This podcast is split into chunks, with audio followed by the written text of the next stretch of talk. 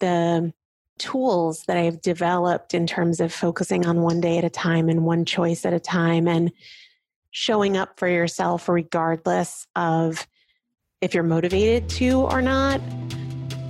I think those things have pretty much kept me alive. What are you doing to create your dream life or your best self? Why do we see some thrive through challenges while others struggle? Welcome to F It, a podcast where I talk about the main F's in my life that have helped me in creating my best self faith, family, forgiveness, food, fitness, and formula. Hi, my name is Amy Ladine, and most would say that I've had my fair share of struggles, whether it was placing my baby for adoption at 18, facing my marriage ending affair, or battling stage 4 cancer for almost seven years, it's safe to say that I've been through a lot. Join me as I take you through my story, my journeys, and share with you the tactical strategies every single week that will help you thrive and overcome anything you face. That's right, I'm to show you how to create a future self that you'll be proud of. So buckle up, get ready for the ride as I take you through my story and bring other guests on that have helped me along the way. So, this episode today is really, really cool because I'm going to actually have a recording of this person on my podcast after hearing her book on Audible called Chasing Cupcakes. Now, today I have Elizabeth Benton on the show, and Elizabeth is the owner of Primal Potential, also Primal Potential podcast. She has over 700 episodes. She owns a health and wellness coaching company, very, very successful multi million dollar company. Like I said, she wrote a book called Chasing Cupcakes. Now, what's really, really cool about this story is I was told about this book and decided to listen to it on Audible, listen to it, and not only two months later, I show up to a mastermind that I was in and hear this voice in the back of the room and turn around. And who is it but Elizabeth Benton in my mastermind? So it was really, really cool just to come full circle. I felt like I knew her because her book was life changing. You know, she was as heavy as 350 pounds and has overcome so much. We dive into mindset. We talk about struggles and overcoming, and then talk about her most recent tragedy with the loss of her daughter. So I'm really looking forward to you listening to this one. Stay tuned. Okay, so how is that for a story in meeting someone that you really look up to and the chances of her being in my mastermind? So, Elizabeth, thank you so much for coming on today. Oh, it is my pleasure. I'm really looking forward to chatting with you.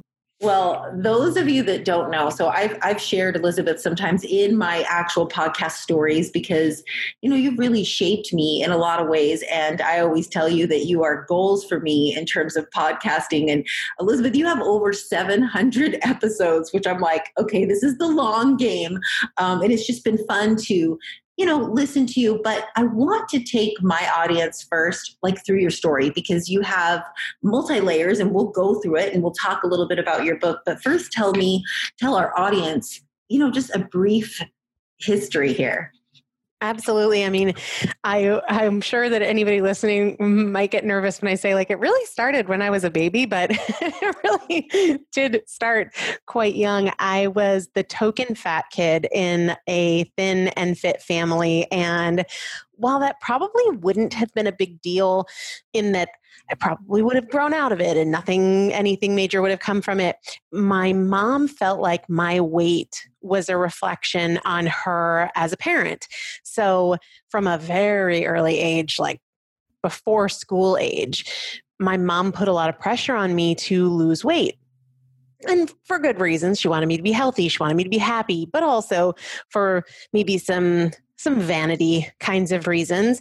And what that led to was a lot of restriction of food in my house. And as a rebellious kid who didn't really get it, who didn't really get the intentions, who didn't really understand relationship with food and relationship with self and all of that, I just started sneaking food wherever I could get it because I knew that it was so restricted. So I had this cycle of binge restrict before I even knew what that meant. Um, when I was at home, things were very, very, very controlled. When I wasn't or nobody else was home, I would just get whatever I could get my hands on. I mean, I would mix like sugar and butter and eat it because nothing else was kind of in the house. Um, and my weight problem just, of course, got worse and worse and worse. And it wasn't just the binge restrict pattern, it was the very clear sense that I wasn't good enough until I lost weight. So that touched all of my friendships and romantic relationships as I got older. I wanted nothing more than to lose weight because I associated it with so many things like acceptance and fitting in and all of this. So as I got older, I would diet and go through that whole cycle and not realizing that it was kind of a mental and an emotional issue more than it was a food issue. I walked away from a scholarship in Latin and Greek so that I could study nutrition because I was just sure that if I knew a little bit more that I could figure it out. And yet I just got heavier and heavier and heavier. I took maybe the intention was to take a few months to stop stressing about my body and stop stressing about my weight and really focus on my finances. I had gotten married and I was well over 350 pounds and I was like, let's just get out of debt. So I, I really focused hard on that. And I think there were a lot of breakthroughs that came from that because I realized that despite everything I thought about myself, I could be consistent and I could be motivated and I could be disciplined. And I didn't understand why I couldn't apply it to food and my weight in this area that was so important to me and just so messed up. And when I started to realize that it was mostly mindset and the way I thought about myself and the way I thought about food, everything shifted. And as that shifted, I will tell you, Amy, I thought I had like uncovered the secret of the universe. I really did because I had spent so long thinking that it was all about food and the right diet versus the wrong diet and the types of exercise. And when I discovered that the secret to all of it was the way that I thought about myself and the way that I thought about food, I was just so excited to tell other people about it. And that's when the podcast started and Primal Potential, and I wrote my book and all of that. And I've now applied it to so many other areas, and I see just how true it is as I do this work with clients and as I continue to do this work with myself. That when we invest in becoming a better thinker, when we start to problem solve more intelligently, there's really nothing that can hold us back. And so, and that's kind of what brought me to primal potential and podcasting days. And certainly um, there's been there's been a lot of changes in that uh, over the years but that's kind of the the backstory. Wow so that is a lot and i i had to take notes because you know so i i, I read your book well i listened to your book which was you know as I mentioned before, very powerful. And anyone that got into my car over that next week, I had it saved where I had a specific part of your book that I wanted to share because, you know, you talked about your mom and you talked about her wanting like the best for you and you know i too my mom had the best intentions for me i was the fat i was the token fat kid in my family i had four brothers they were all skinny skinny i'm talking like toothpick skinny like you, I started to hide some of that. And it all started with first me not knowing I had an issue. Like I, I loved myself. You know, I was a really outgoing, like little kid. I was a performer. I sang, you know, and then I remember, you know, having a time where my dad had said something like, Oh, are you sure you should eat that? And that was my, like one of my first times, like going, Oh, okay, well, maybe I shouldn't. Right. And so then same thing. I hid and you know thinking again that it was a strategy issue that we need to know more. And it's really funny because i always say this to other people when you meet really overweight people i can guarantee you they more they know more about nutrition and calories and labels and food than any other person in the room right? Probably. yep. And so i really really relate to that. And i think you know my audience like you know can relate because i've got kids and people you know that tend to follow me have kids. And i always stress because we don't we don't take on like teenagers. Like i won't work with someone. I'll work with habits and i'll encourage a parent to like start doing some habits. But i'm an anti-dieter when you're growing up because i feel like it's your control as a parent meaning it's caught. It's yeah. what they're seeing. And you can find ways to still have them quote unquote diet or have a nutritional strategy without you even without them even knowing about it. Because yeah. i think that that's important too is your mom had the best intentions. My mom you know some of the insecurity like you said it's like they feel like it's a reflection on them. Um, you know she had the same but i was i was the binge restrictor. Yeah. and like you wanted it you know in your book you said wanted this so bad. And I just, I mean, I got so emotional listening to that because, like you, I was desperate. Like, I wanted it so bad, thinking it was going to be strategy, strategy, strategy. So, to find out that it was so much of it mindset, I'm sure you were like, you know, that's probably why you wanted to share it with the whole yeah. world because you're like, what? This is the the hidden thing. So, take me down your journey. What, you know, you obviously didn't have necessarily a moment because you had many moments through your life where you wanted to lose it. But what started getting things really going for you? For the person that's out there, like they've tried everything, and most people have at this point. They, if they're in their 40s, I'm you've probably tried eight to 10 diets at this point. You've probably even gained and lost 100 plus pounds. Most people that have struggled just because they keep gaining it back. Where did you start? I started with the refusal to commit to another planner program. So I started looking at what has not worked because I went through that process of like, okay, here we go. I'm tired of being like this. I've had enough sugar for the rest of my life. I don't need this. I'm done with it. Blah, blah, blah. I'm, I'm serious this time. And that whole pattern of, come to an emotional kind of pinnacle of frustration and disappointment matched with motivation and commitment and commit to some plan like for 30 days i'm going to do this or for 21 you know i was done with that.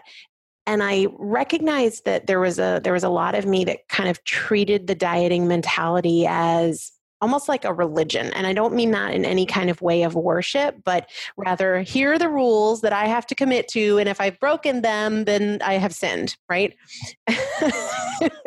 and I was just done with that. So when people say to me, should I do intermittent fasting? Should I be low carb? Should I do carb cycling? Blah, blah, blah.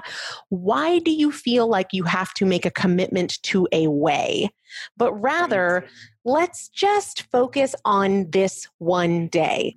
So I don't, you know, people will say, Elizabeth, are you low carb? Are you high carb? Are you keto? Are you paleo? Are you whatever? I can tell you what I am today. But that that's that's it. That's all I need to focus on. And I was just done with the notion that I was going to do this strict type of plan, that I was going to commit to it and treat it as though it was this religion that I had to subscribe to and I couldn't do anything wrong or veer off course.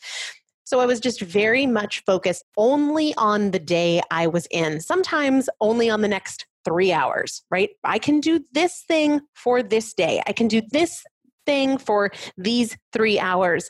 But I just took the focus off the big plan. I think I got some, well, I know I got some kind of fulfillment from the notion of like, okay, if I lost two and a half pounds a week for the next number of weeks, then by you know, December 1st, oh my gosh, it's going to be amazing. And then I had this sense of like euphoria and excitement that was entirely artificial, but I liked the ritual of that and the sort of momentum that that would create in my head.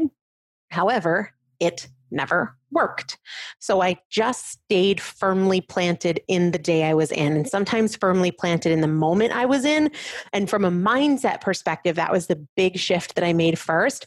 From a tactical standpoint, I started just journaling everything, mm. writing everything down. And it wasn't like, this is my meal plan for the week. It was, I can win a morning, and winning a morning looks like this, right?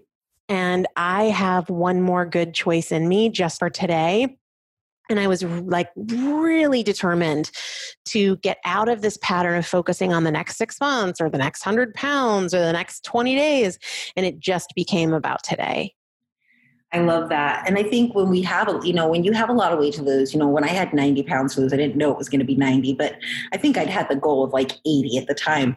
It's daunting, you know, like, and if I would have thought, if I would have continued to focus on that, because I was like you, I'd have the ritual of setting the goal. I'd do the math. Okay, 3,500 calories equal a pound. I'm going to make sure my deficit is at this place.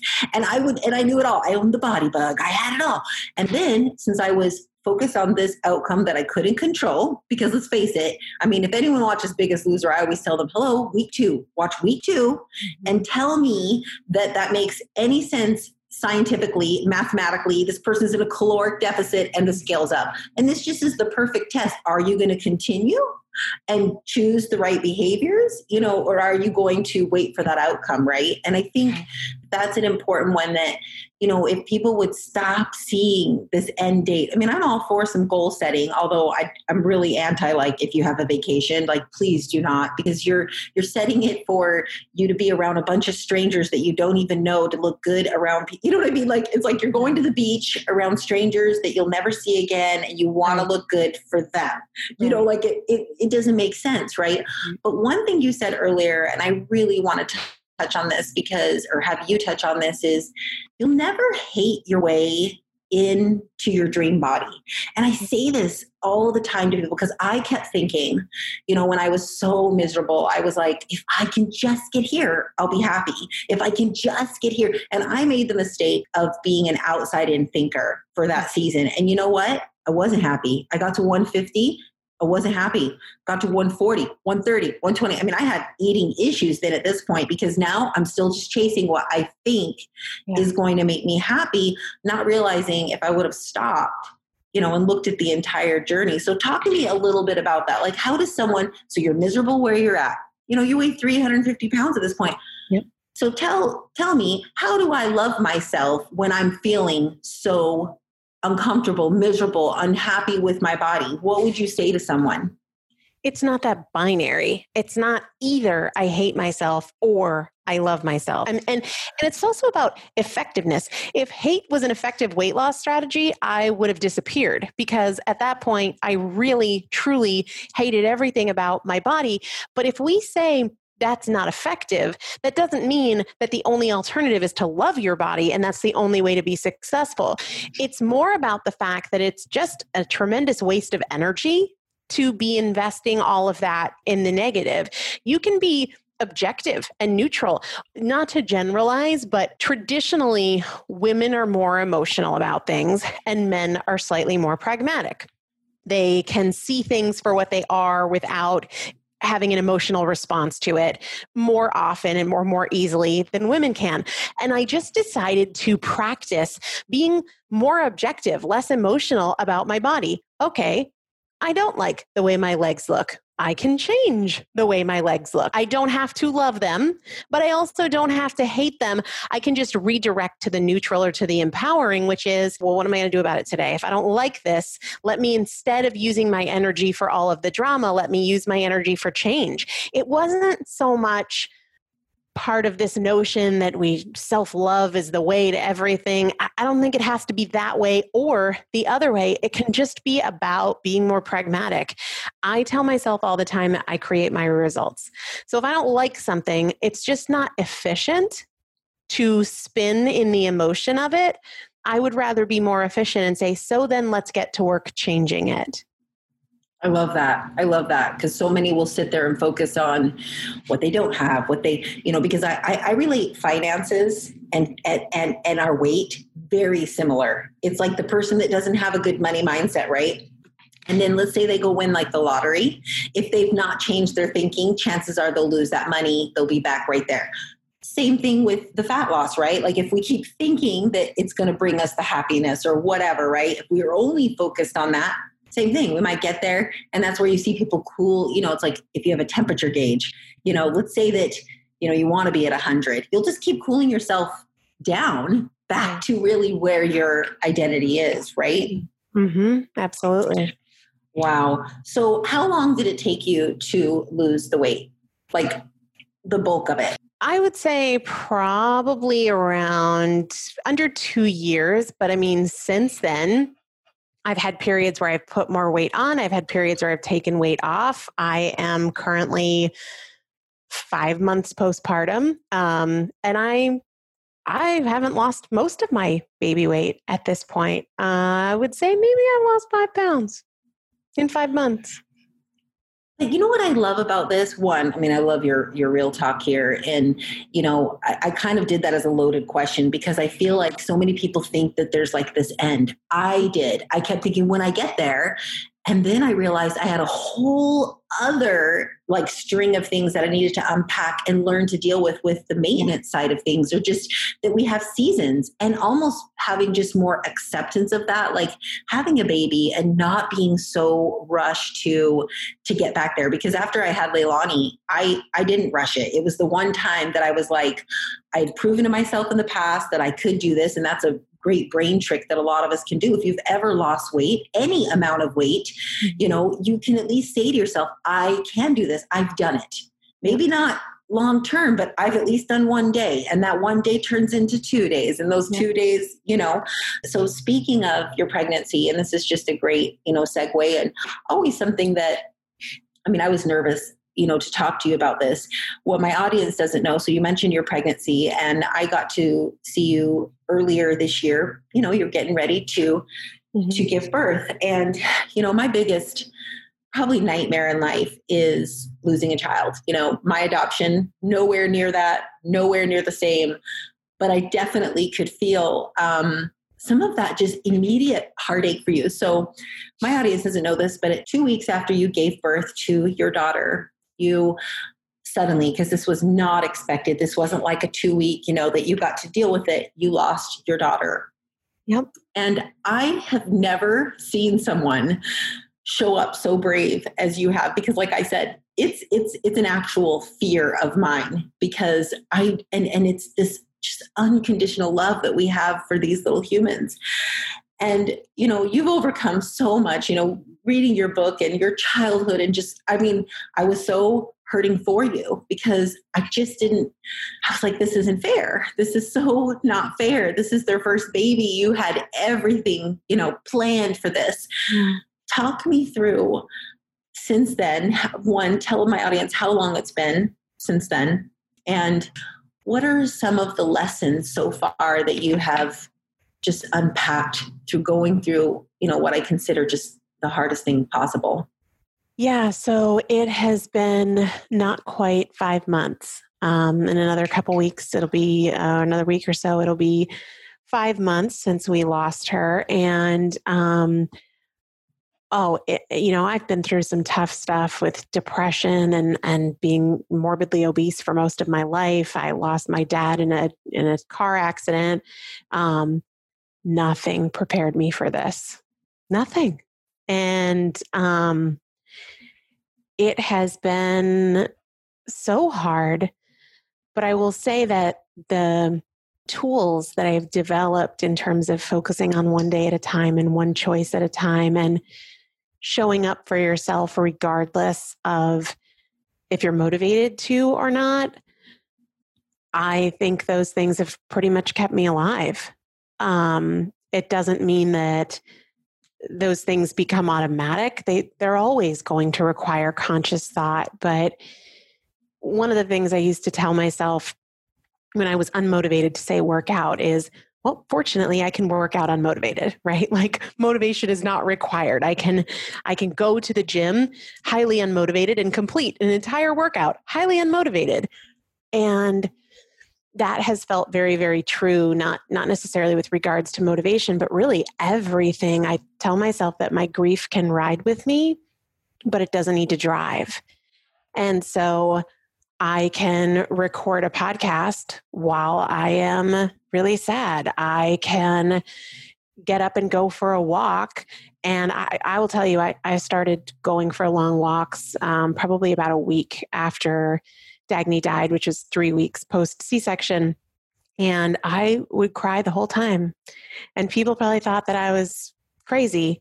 But I was like, I can cry and walk. I can do these things. They're not mutually exclusive. And and that has just been a lifeline. I won't say it's made anything easier, but I can step back to say that if I had betrayed myself and just let everything go at this time, that I would be dealing with more than a tragedy. I would be dealing with other peripheral issues. And so it's allowed me to still prioritize my marriage. It's allowed me to still prioritize communication. It's allowed me to go into the CrossFit gym and stay there, even when a woman who had a baby a week before me brings, you know, her daughter in in the car seat, you know, and like that can be hard and painful and I can cry and also do the workout.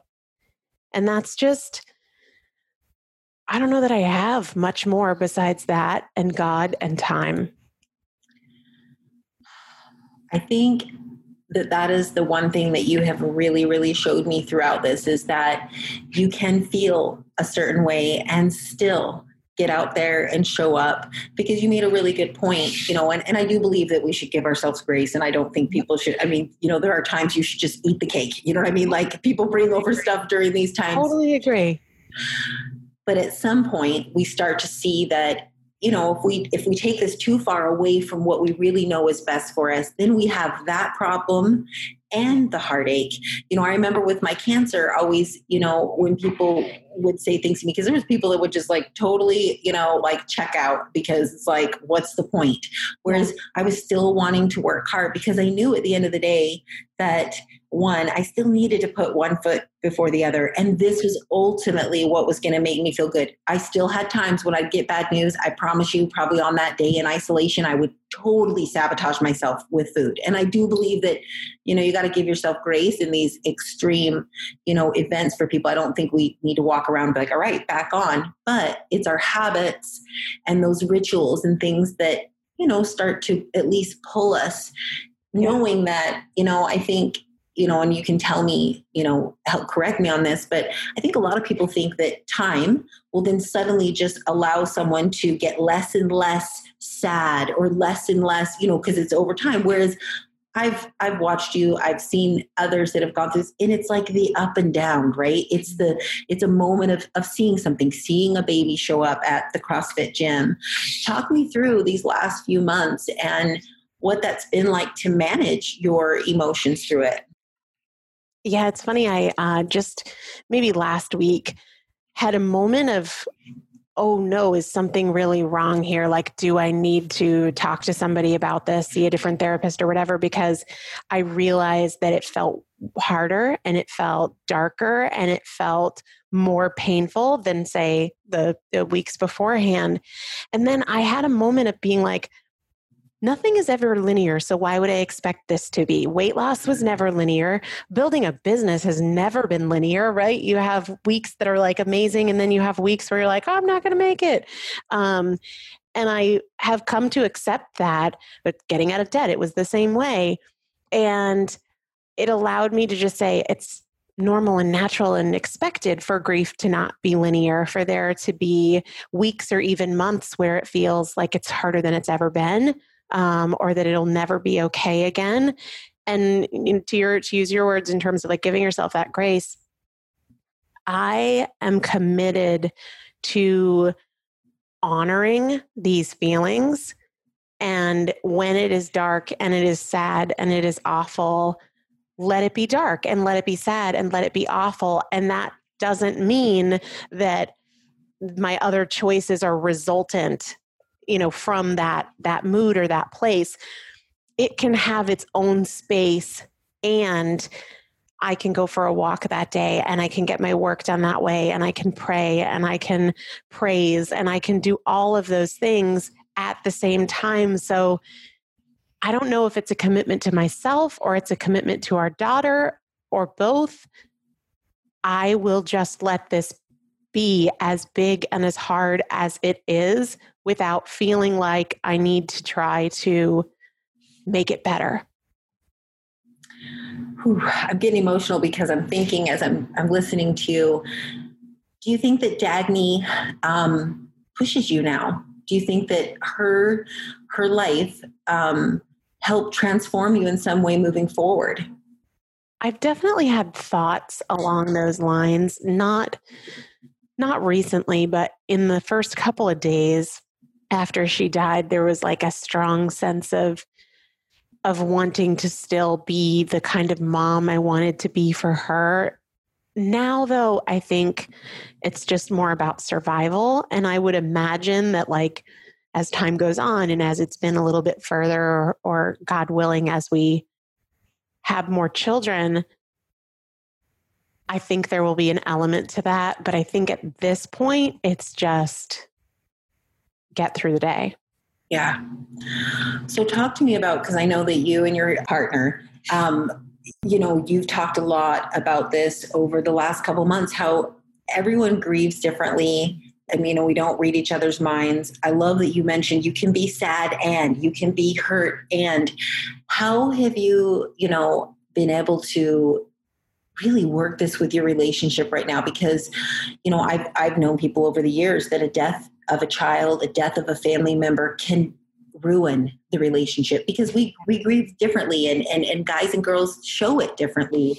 Talk to me about that it has been very hard. I would say, you know, I remember when my dad died, I was a senior in college. So my, my mom didn't have any kids in the house and she had to she had to go through that but she wasn't sharing that grief with a person in the home you know and there's something unique about when a couple that's together loses a child because you are side by side in it as totally different individuals. And I mean, hey, coming into it even before this, Chris and I could not be more polar opposite in every way. So there's very little surprise that we grieve very differently.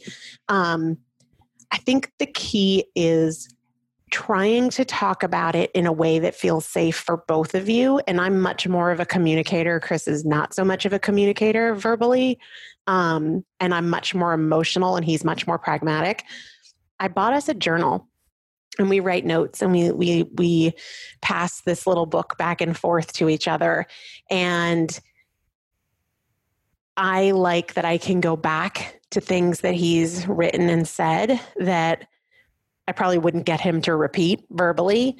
And I also like that it, it seems to be a lot easier for him to express his understanding in words because for for a lot of people they want to fix. And Chris is one of those people who wants to fix. And so because he can't fix this for us and especially my unique pain having carried her and been through a c-section and all all of those kinds of things you know my my pain is unique and he knows that.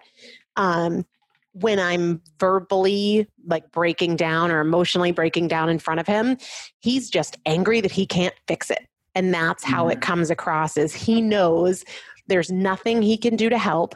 He knows there's nothing he can do or say to make me feel better. And that's super, super hard for him. So the the writing piece has been huge. But I also think allowing for there to be difference is massive and having professional help is massive.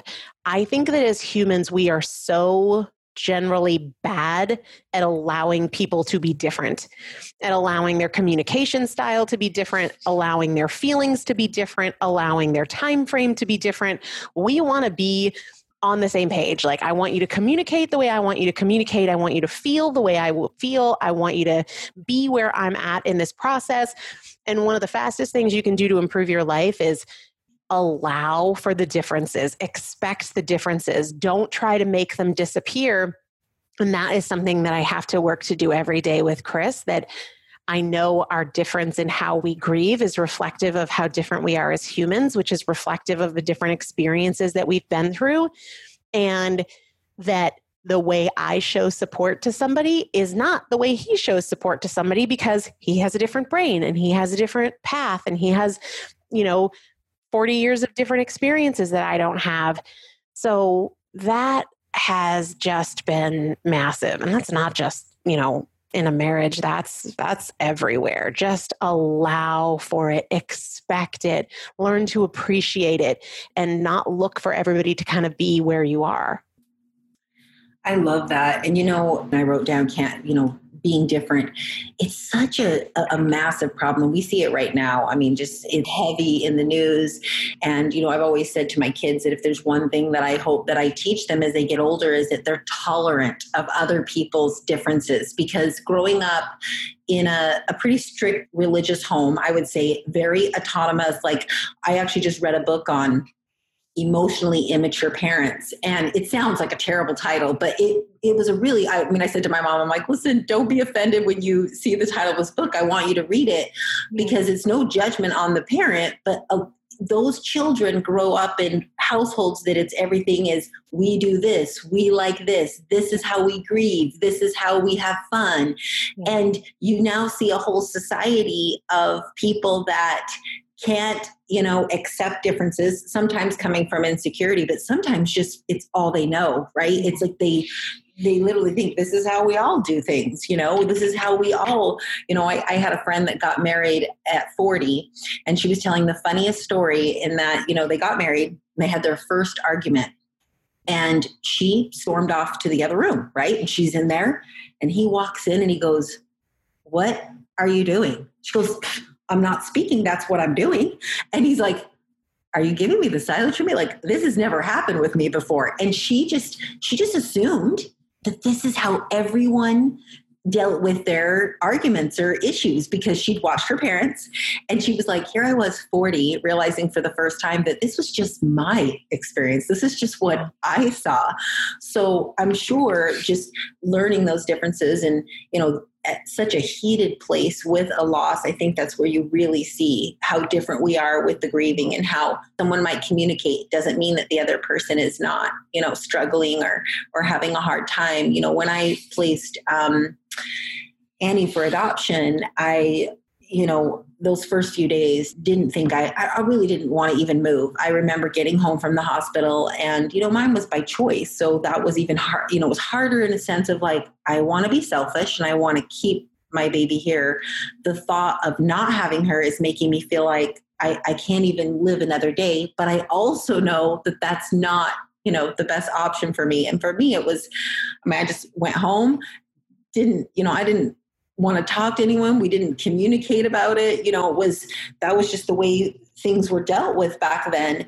And, you know, you see it also you know come into the future with you you know with people the way that we have dealt with things in the past if we don't change those ways of, of thinking or learning because it's all learned right we continue to show up in that you know same way so now that it's been a few months and you guys have started to you know i don't even want to say you know unpack because i don't i don't think that time i mean like you said you're going to have times where you'll have a trigger for lack of a better word. So journaling is one thing that you mentioned. Walking is another thing that you've mentioned.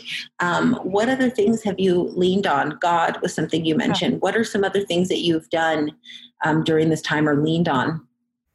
I think the biggest thing is is prayer. Um, I don't think for one second that I can get through any moment of this by myself. Uh, and I have a view of, of God as a loving father. And um, I just believe that he wants to be close to his child when she's hurting. So that is that is one huge thing as silly as it sounds, nutrition is another one because I believe very strongly that sugar is the ultimate bad mood food. I mean, it's funny how I will go to it when I'm in a bad mood for supposed uplifting.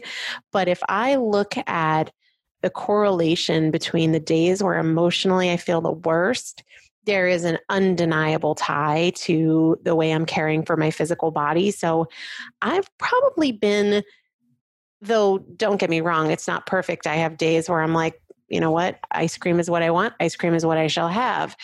But by and large i've been more militant about avoiding sugar since dagny died than probably for the last couple of years at least because we can do a tremendous amount to support our healing or to derail our healing with what we eat and it just goes back to 99.9% of the time i do not feel like cooking. I do not feel like cleaning up. I would much rather have nachos and ice cream but it's it's my responsibility to my body and i don't want to feel bad. This is the darkest hardest place of my life. I certainly don't want to by will make that any more difficult and for better or for worse nutrition is a huge huge part of that I couldn't agree more. And I think, you know, it's funny if you've never ate, and I hate to use because I don't use good versus bad because I don't believe in labeling foods, but right. if you've ever ate more nutritionally healthy, yep. and then you go back to eating not so nutritionally healthy, it's amazing. That's when you notice it for the first time. There's a lot of people that never have noticed it because they've just ate so poorly, right? right? And then I always say, just wait until you now start to eat in a way that supports you. And then you say, like, take a weekend away. I, I feel lethargic. I feel you know, like the sugar, same thing. Sugar is definitely a trigger for me. And I am someone that just does, I even tell it's a, it's a constant affirmation. I say to myself that this does not help me. This does not make me feel better. Because, like you, it is the first place I go. If I want to shame myself, if I'm upset, if I want to punish, it's like I already know that this is the thing. And it could be tied to childhood. You know, that was maybe my little secret comforter at times when I was by myself. But I, I definitely think that's such an important one because people are always looking for the silver bullet, right? They're like, okay, and this is what I'm going to do. And they don't realize you've mentioned already several things. Prayer daily walks which could be habit routine yeah. you know um, nutrition you know just getting up in the morning. You know i mean there's been a couple times where i've watched your stories and you know you've been so honest and raw and uh, i don't want to be doing this today. I don't feel like doing anything today and you really show that our feelings don't always get to vote you know because if it was up to my feelings I, I, would have stayed in bed. I can't tell you how many times. Yeah. your story and, and i and i do this all the time from like just a, a brain update story is i find impactful stories to use to pull myself. So as much as it sounds extreme if i'm having a day where let's say leilani comes to me and is like mom you know will you come play with me at my play store? And i'm busy. Like i'm like i've got so many things to do I, I actually take, I anchor Dagny and I go, you know what? Elizabeth doesn't get her baby here today.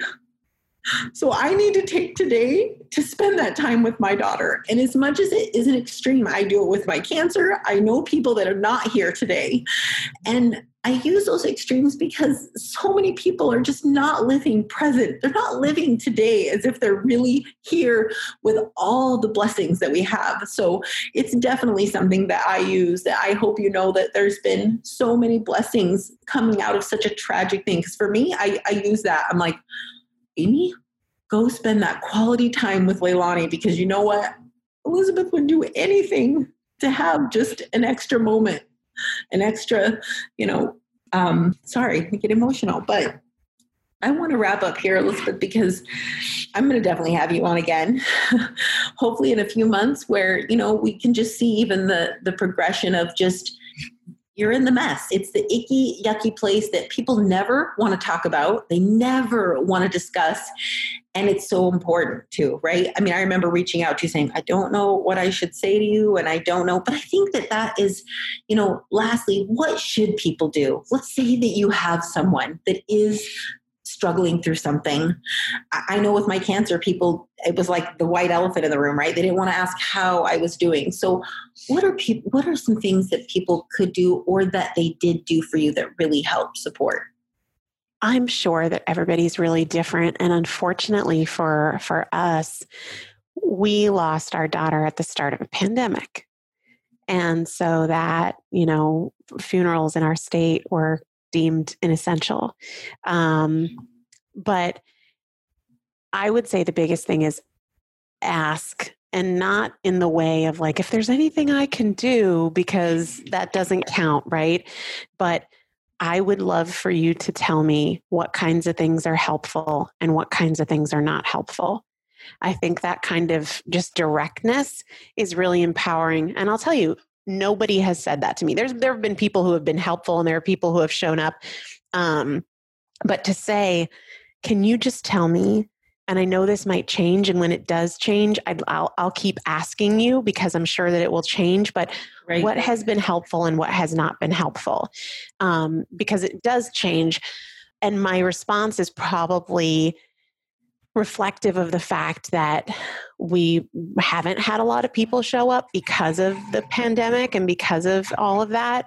Um, my big thing is show up and keep showing up and don't you know how whatever that means if it means you drive to somebody's house and you leave something in their driveway and you you know text them that it's there um, or it's that you go for a walk with them or you just sit beside them while they cry my response is show up and keep showing up, whether it's for a minute or if it's five minutes or it's five hours. But more specific to you know an individual i would say just ask in that direct way what has been helpful so far and what has not been helpful? Is there something i've done that has been helpful? Is there something i have done that hasn't been helpful? Um, because I could probably write a book about the things that haven't been helpful, but day to day, what might be helpful is different. I like that. And I think that um, I think it's an important thing to just, you know, time passes for other people. You know, it's like when Eric's dad passed away, you know, I remember for him, it was his world, right? And in those upcoming weeks afterwards, it was like it changed everything for him. But after a couple weeks, everyone else tends to forget. And so one thing, you know, that you know he taught me was I actually put like calendar reminders because we get busy and it's not that we don't want to help or be thinking about you know others that are going through things but you know while their world is completely upside down you know people are moving on and i remember him being in the grocery store like a couple months later and someone's like hey bud how you doing like just not even thinking that this is still yeah. a very current thing. So oh, I think yeah. sometimes even those op- open-ended questions like that are like, how do you think I'm doing? Because that was that was me after I placed for adoption. It was like everyone would ask me, and I wanted to be like, really? Just don't even ask that question because we already know that that's just not going to be you know the place. But you know reaching out i think you know like you said just being really honest and saying hey i don't really know the right approach. I don't know what to say what not to say. I would respect that more than the person that just avoids. And i've been that person that's just been like man this is just the most tragic thing. I don't know what to do or say. So thank you for you know that will help those that you know know someone suffering, struggling, going through something. So you obviously really show the power of overcoming, you know, something that no one ever wants to imagine. And you're still overcoming it. I think that's the thing too. There is no end. You do show up every day. Um, can you tell people where one they can find you and anything that you offer? Like I normally don't ask this question. However, I love you, Elizabeth, and I already know that there will be people that need you in their life, need what you offer in their life. So tell me what, you know, tell me a little bit about like your program and just what you offer. Yeah, so the easiest place to find me on social media is probably Instagram. I'm I don't spend a lot of time on Facebook, uh, but Instagram at Elizabeth Benton. My podcast is called Primal Potential. Um, I do a 12 week coaching program called the 12 Weeks to Transformation. But we also, for folks who just want something a little bit more DIY on the go, I have daily mindset upgrades that I text every single day, uh, seven days a week. So of different ways to connect with me, to work with me, but those are a couple of them. And of course, the book, Chasing Cupcakes. Daily Mindset was the one I was going to say because that is the one that I've gotten a lot of feedback on. And it's really cool that you have a daily text that goes out and you've put a lot of time into these. If you're listening now, you need to one, go subscribe to Primal Potential. She's got 700 plus episodes. You can definitely find. I started current and I just started working my way back. Like that was the best way for me to not feel so overwhelmed because you have more content and I mean you're just right up my alley. So you need to go subscribe, share it because I know how important that is to me with podcasting, you know, it's it's still a, a thing that people don't know about. They don't even know where to go. So screenshot it share it with a friend. Go follow elizabeth on instagram and you know let her come into your world. You will not regret it. Sign up for her mindsets actually. That's probably the best because i'm a big believer in those daily upgrades. It's like the software update that we need and you know to, to help us thrive. So i'm so thankful for you coming on today. Um, you're the one person that makes me nervous because you're you're on my board for like this is elizabeth is goals for me. So I'm, I'm just really appreciative for you to come on and just be willing to talk talk about anything. Thank you so much, Amy. I'm really, really grateful. Thanks. Okay, another episode in the books. And I'll tell you what, I am loving this podcasting gig. I cannot thank you enough for all of the reviews, for the comments that you've been sending me. It gives me an idea of more of what you want to hear. And my one ask here is this I would love it if you would screenshot this or hit the copy link and share this with people you think would benefit from hearing from me. It's the way I'm going to get my message out, my vision out, and I would so much appreciate it. I will continue to bring episodes on Tuesdays and Fridays with bonus ones on Saturdays with my husband, and I'm excited to share them with you.